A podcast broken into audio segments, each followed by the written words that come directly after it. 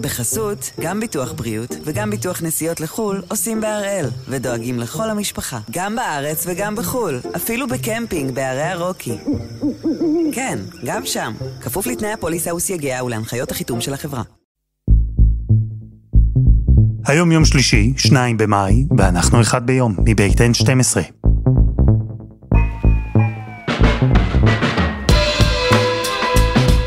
אני אלעד שמחה יופי, אנחנו כאן כדי להבין טוב יותר מה קורה סביבנו, סיפור אחד ביום, בכל יום.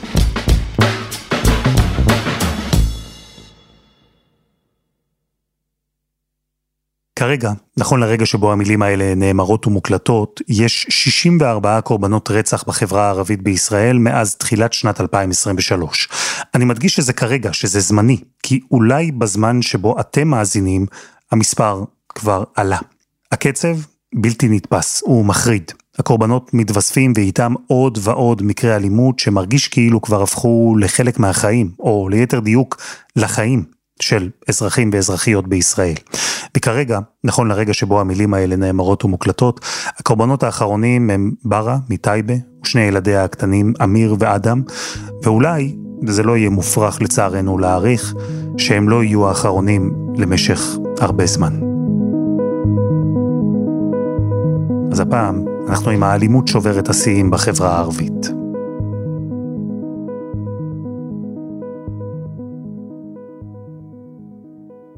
שלום מוחמד מג'אדלה. שלום לך. זה קרה שלשום, באזור שתיים בלילה. נוספו עוד שלושה קורבנות רצח למניין, רצח נורא, שאפשר להניח שבכל טייבה הזדעזעו ממנו. טוב, קודם כל אנחנו מדברים באמת על אחד מקרי הרצח הכי מזעזעים שהיו בחברה הערבית בשנים האחרונות. רצח של אישה, בראאה ג'אבר ושני בניה, תינוקות בעצם.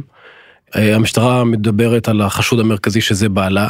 אה, זה זעזע את כל מי שהיה קרוב או רחוק מהמשפחה בטייבה, מחוץ לטייבה, אבל זה גם מצביע שוב פעם על חוסר ביטחון אישי מובהק בחברה הערבית, ובמיוחד כשאנחנו מדברים על רצח נשים. אז זהו שהמקרה הנורא הזה הוא במסגרת הקטגוריה שנקראת אלימות במשפחה, אבל הרי ראינו עוד קורבנות, עוד עשרות קורבנות שנרצחו השנה גם בנסיבות אחרות. עד כמה נושא האלימות תופס מקום בשיח הפנימי בתוך החברה הערבית?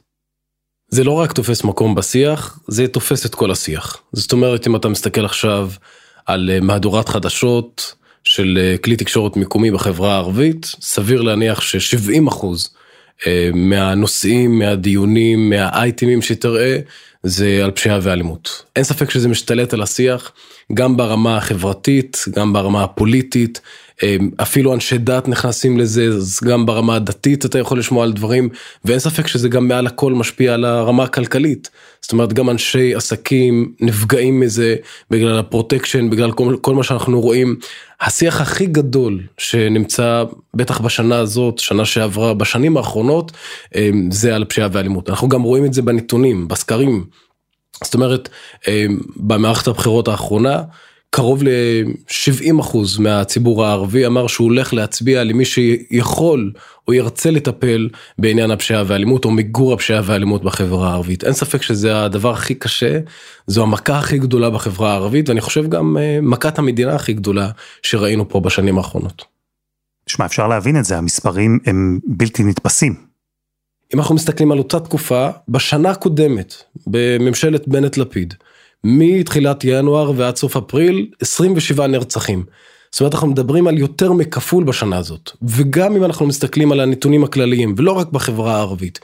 זה גם כפול ממספר הנרצחים שהיה אה, בשנה הקודמת אשתקד. זה אומר שיש פה עלייה דרמטית במספר במספר הנרצחים וזה מסביר באמת עד כמה יש פה כישלון גם של המדינה גם של המשטרה וזה מתבטא במספר הנרצחים. אין אין אפשרות לטשטש את זה. זאת אומרת אין פה מקום לפרשנות או לדעות. זה הנתונים הש... יעני, הכי ברורים שיש בשחור על גבי לבן. תכניס אותי אבל מוחמד לתוך המספרים מעבר לסטטיסטיקה 64 קורבנות, מי הם? איזה סוגי אלימות חמורה אנחנו רואים? אוקיי, okay, אז בעצם היה נהוג תמיד להבחין בין uh, מקרה רצח לאחר. זאת אומרת לרוב כשאנחנו מסתכלים על uh, הנרצחים אפשר לעשות uh, פרופיל uh, מאוד קל.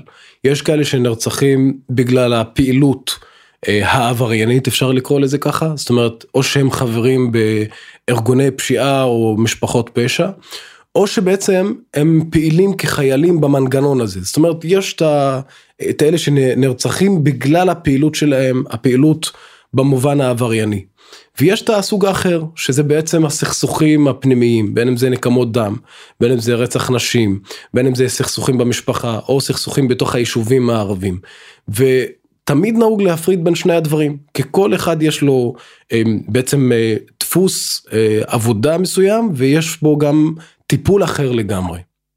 מה שאנחנו רואים במיוחד בשנתיים האחרונות שהכל מתעוות מסיבה אחת פשוטה כי אם מקודם היה איזשהו סכסוך פנימי שהיה נגמר באיזה קטטה ואז היו מטפלים בזה מקומית, אנחנו רואים שהכמות האדירה של כלי הנשק הבלתי חוקי בתוך החברה הערבית הפכה גם את הסכסוכים הקטנים לסכסוכים קטלניים.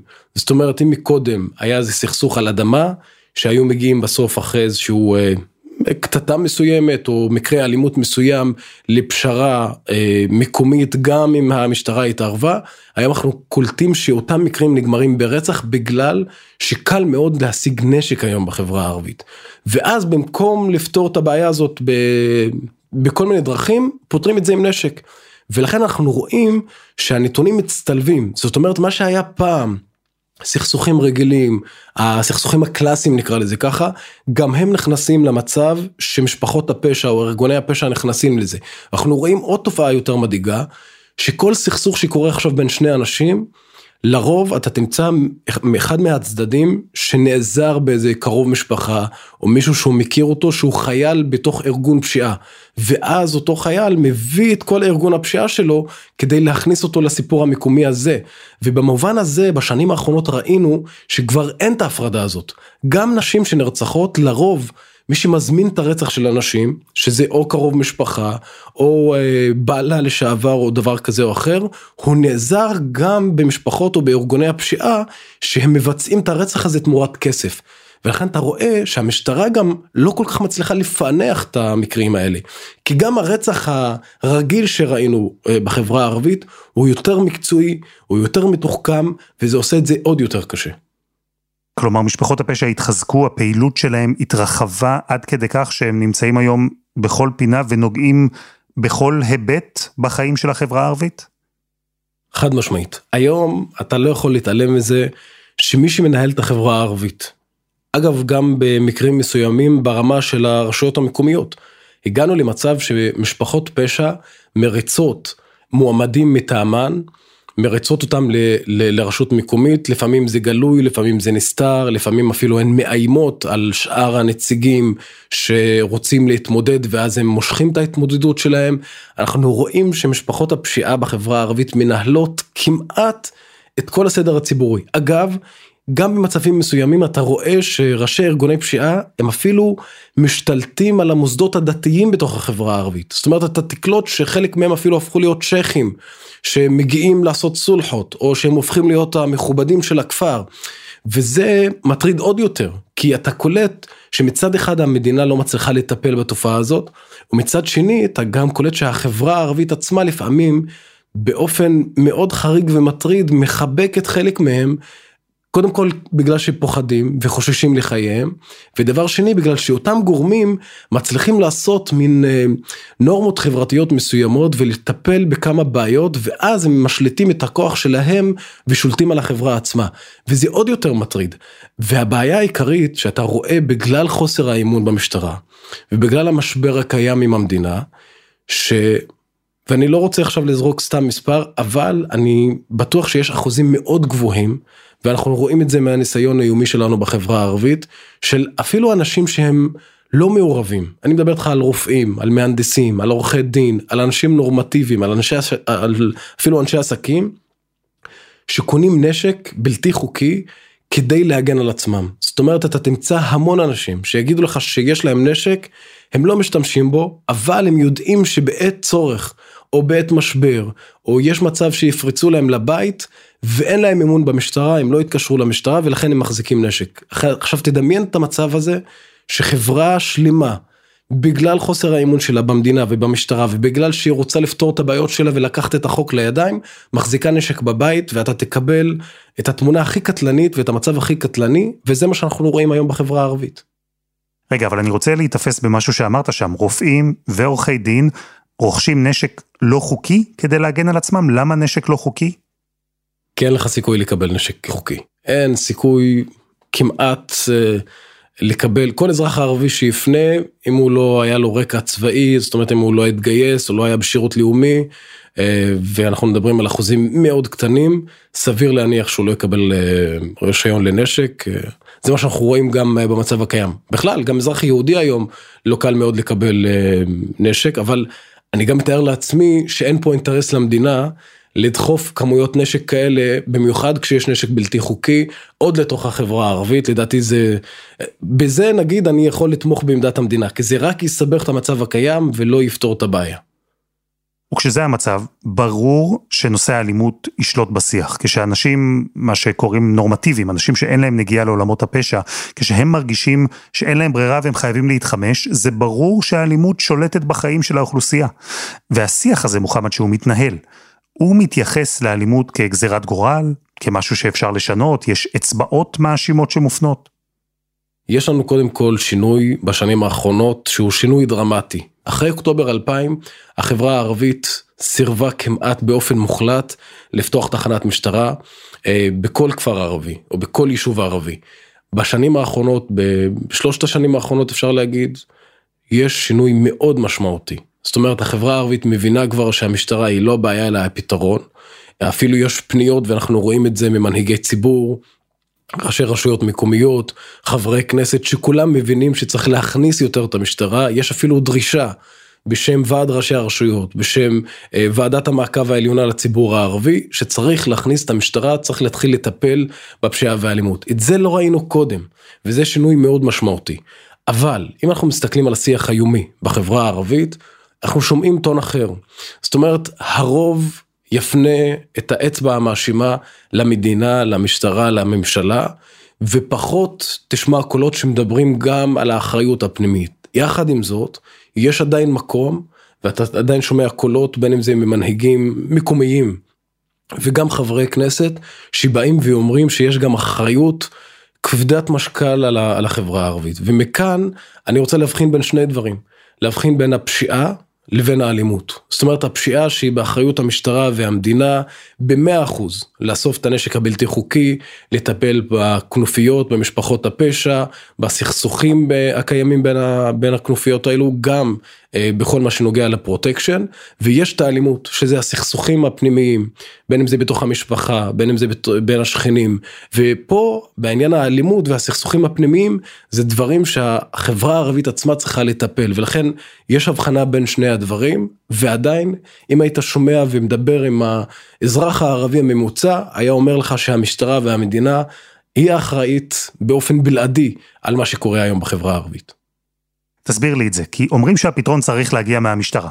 אוקיי, אבל אין ניסיון גם להתבונן פנימה, לעזור למשטרה מתוך החברה הערבית, בסוף למגר את האלימות הזו שיוצאת ופוגעת בחברה הערבית?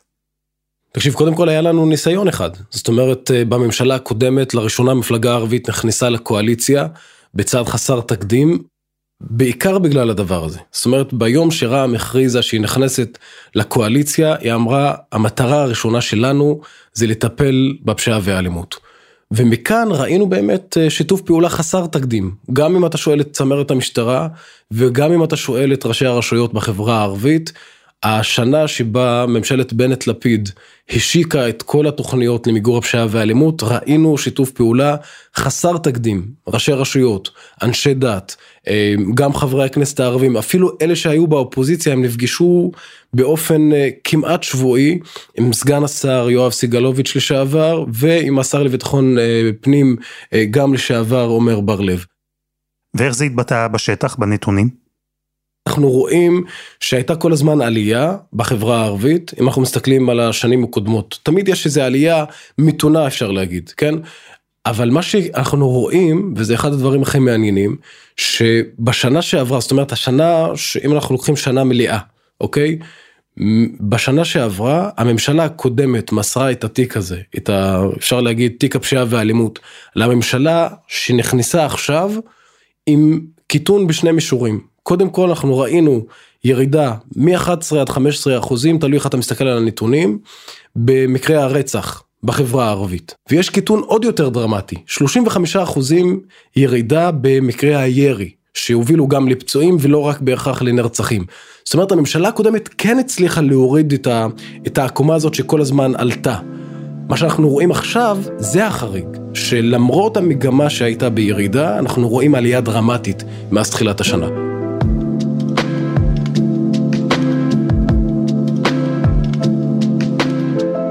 חסות אחת וממש מיד חוזרים.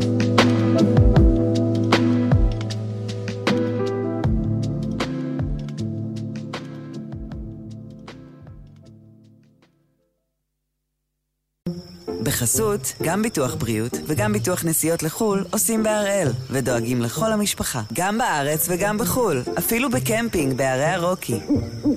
כן, גם שם, כפוף לתנאי הפוליסה וסייגיה ולהנחיות החיתום של החברה.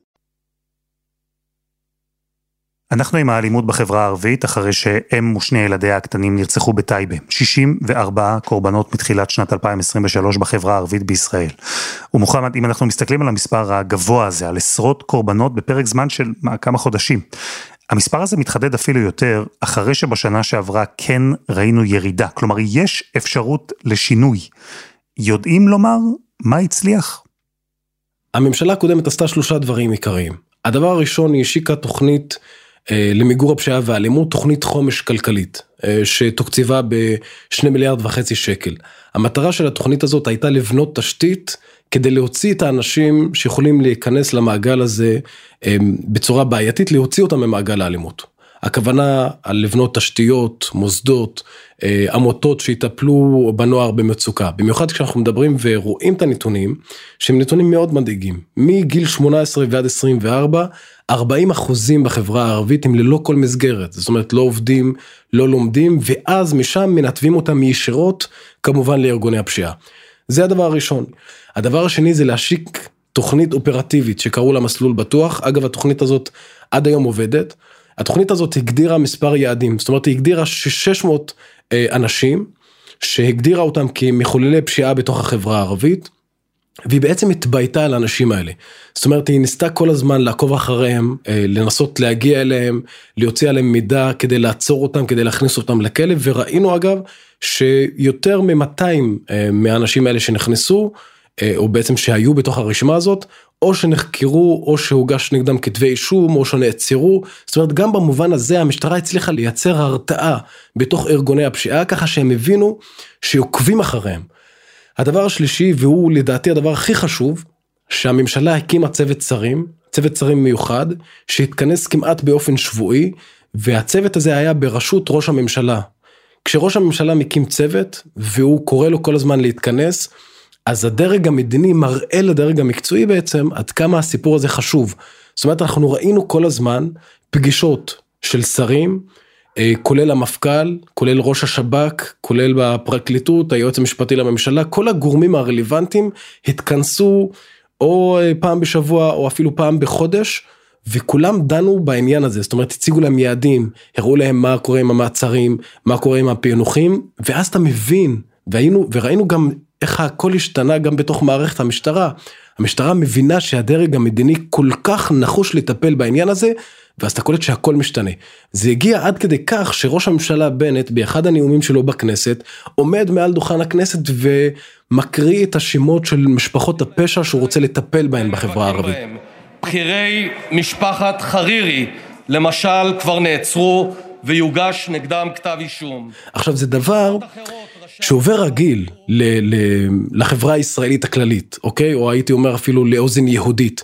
אבל ברגע שבחברה הערבית שומעים את ראש הממשלה, ראש הפירמידה במדינה, עומד וקורא ואומר ואתה יודע מבטא את השמות של המשפחות האלו שהורסות לחברה הערבית את החיים, זה אירוע אחר לגמרי. זאת אומרת גם במובן הזה, במובן הפנימי בתוך החברה הערבית ראינו את השינוי שהוא באמת גם חסר תקדים. השיפור הזה נבלם אה, ויש לזה גם המון תוצאות והמון אה, פרשנויות למה השיפור הזה נבלם.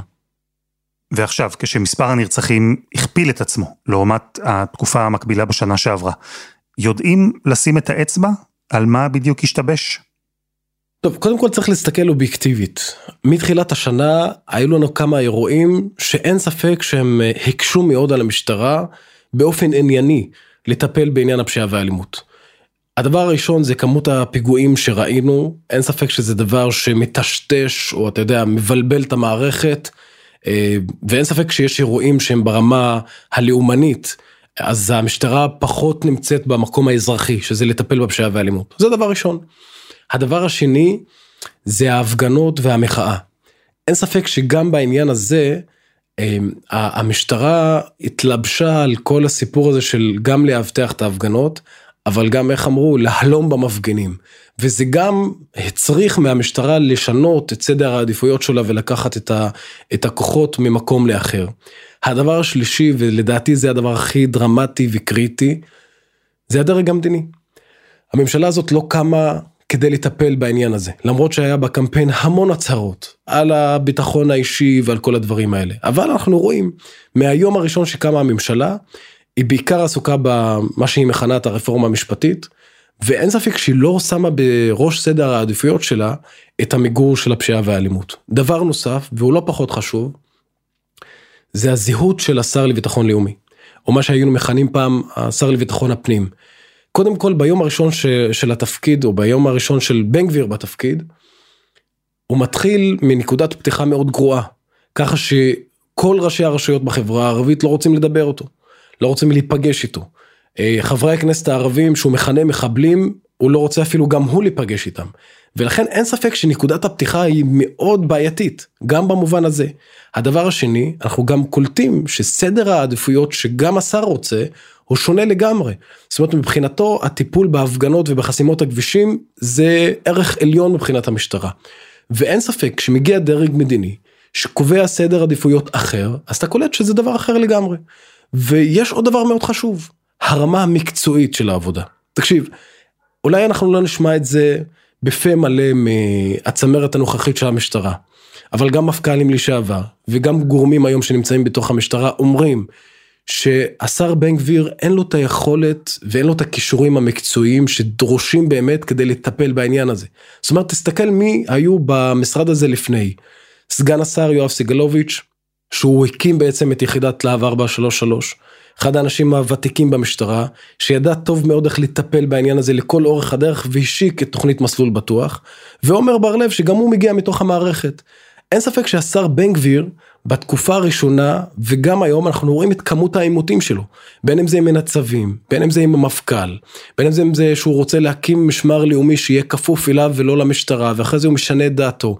כל העימותים האלה גם בתוך המערכת עצמה מייצרים אווירה כל כך לא בריאה וגם לא מקצועית כדי לטפל בסוגיות העיקריות האלה ולכן מכלול הדברים האלה מייצרים מצב שהמשטרה גם לא יכולה לטפל באופן ענייני בפשיעה והאלימות וגם אם היא רוצה לטפל בפשיעה והאלימות אז ההנחיות מהדרג המדיני הן לא כל כך חדות ברורות מקצועיות כדי לתת לה, אה, למשטרה לנצח אפשר להגיד במלחמה הזאת. ומה אומרים במשטרה? טוב קודם כל צריך להגיד שבמשטרה לא דוחים את הטענות על הסף. זאת אומרת, במשטרה יודעים ומבינים ואפילו מודים שהנתונים הם קשים וקשים מאוד, במיוחד כשאנחנו מדברים על מספר הנרצחים. יחד עם זאת, הם אומרים שיש שלושה דברים עיקריים ששינו פה את המציאות. קודם כל, חסר 7,000 שוטרים, 2,000, שהם בתקנים הקיימים, זאת אומרת עכשיו, נכון ועכשיו, למשטרה חסר כ-2,000 תקנים כדי בעצם לייצב את המצב הקיים. וחמשת אלפים במצב הפוטנציאלי זאת אומרת יש פה חוסר של שבעת אלפים שוטרים כדי להצליח להשתלט על המצב במדינה.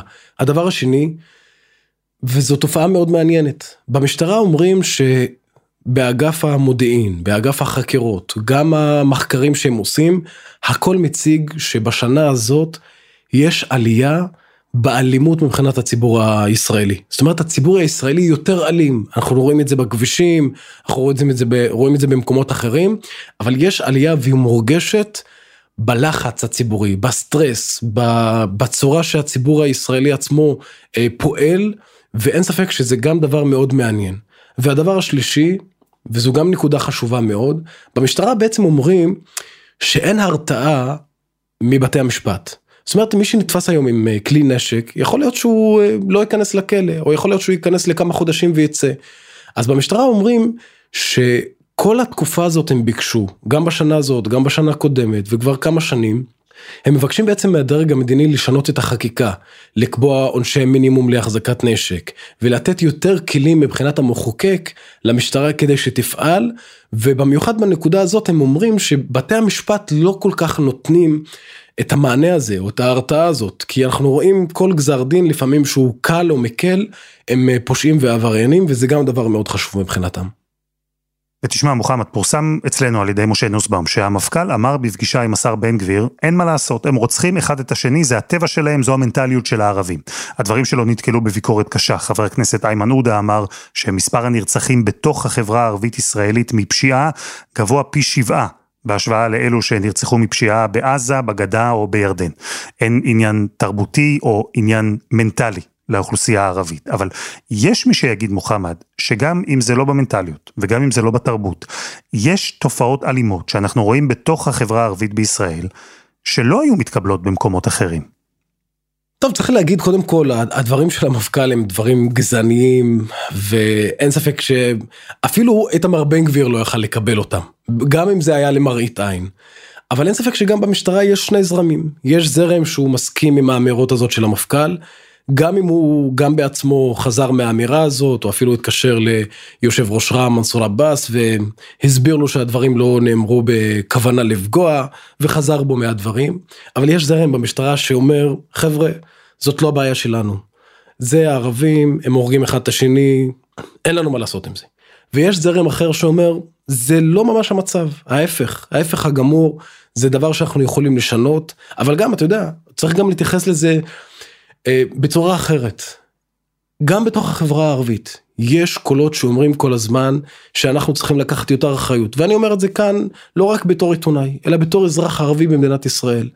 אין ספק כשאנחנו מדברים על הדברים הפנימיים על התופעות הקשות בין אם זה הסכסוכים הפנימיים נקמות הדם אה, הרצח של אנשים אין ספק שמדובר בתופעות שהחברה הערבית עצמה ובמיוחד ההנהגה הדתית, ההנהגה הפוליטית, ההנהגה המקומית, צריכה לטפל בדברים האלה ולצאת נגדם ולגדוע את כל הדברים האלה ממש מן השורש. ולכן אני חושב שאם אנחנו שמים את האמירות של המפכ"ל בצד, גם החברה הערבית צריכה להתייחס לדבר הזה וצריכה באמת לטפל בסוגיות הפנימיות האלו. האם זה פותר את המשטרה מהאחריות שלה? בטח שלא.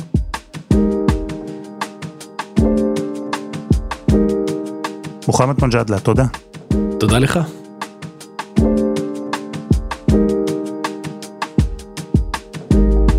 וזה היה אחד ביום של N12. אנחנו מחכים לכם בקבוצה שלנו בפייסבוק, חפשו אחד ביום, הפודקאסט היומי. העורך שלנו הוא רום אטיק, תחקיר והפקה, דני נודלמן, רוני ארני ועדי חצרוני. על הסאונד יאיר בשן שגם יצר את מוזיקת הפתיחה שלנו, ואני אלעד שמחיוף. אנחנו נהיה כאן גם מחר.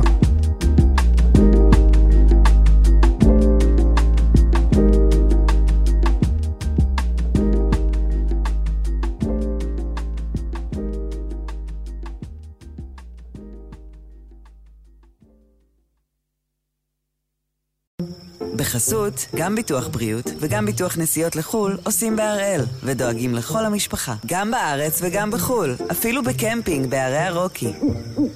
כן, גם שם, כפוף לתנאי הפוליסה וסייגיה ולהנחיות החיתום של החברה.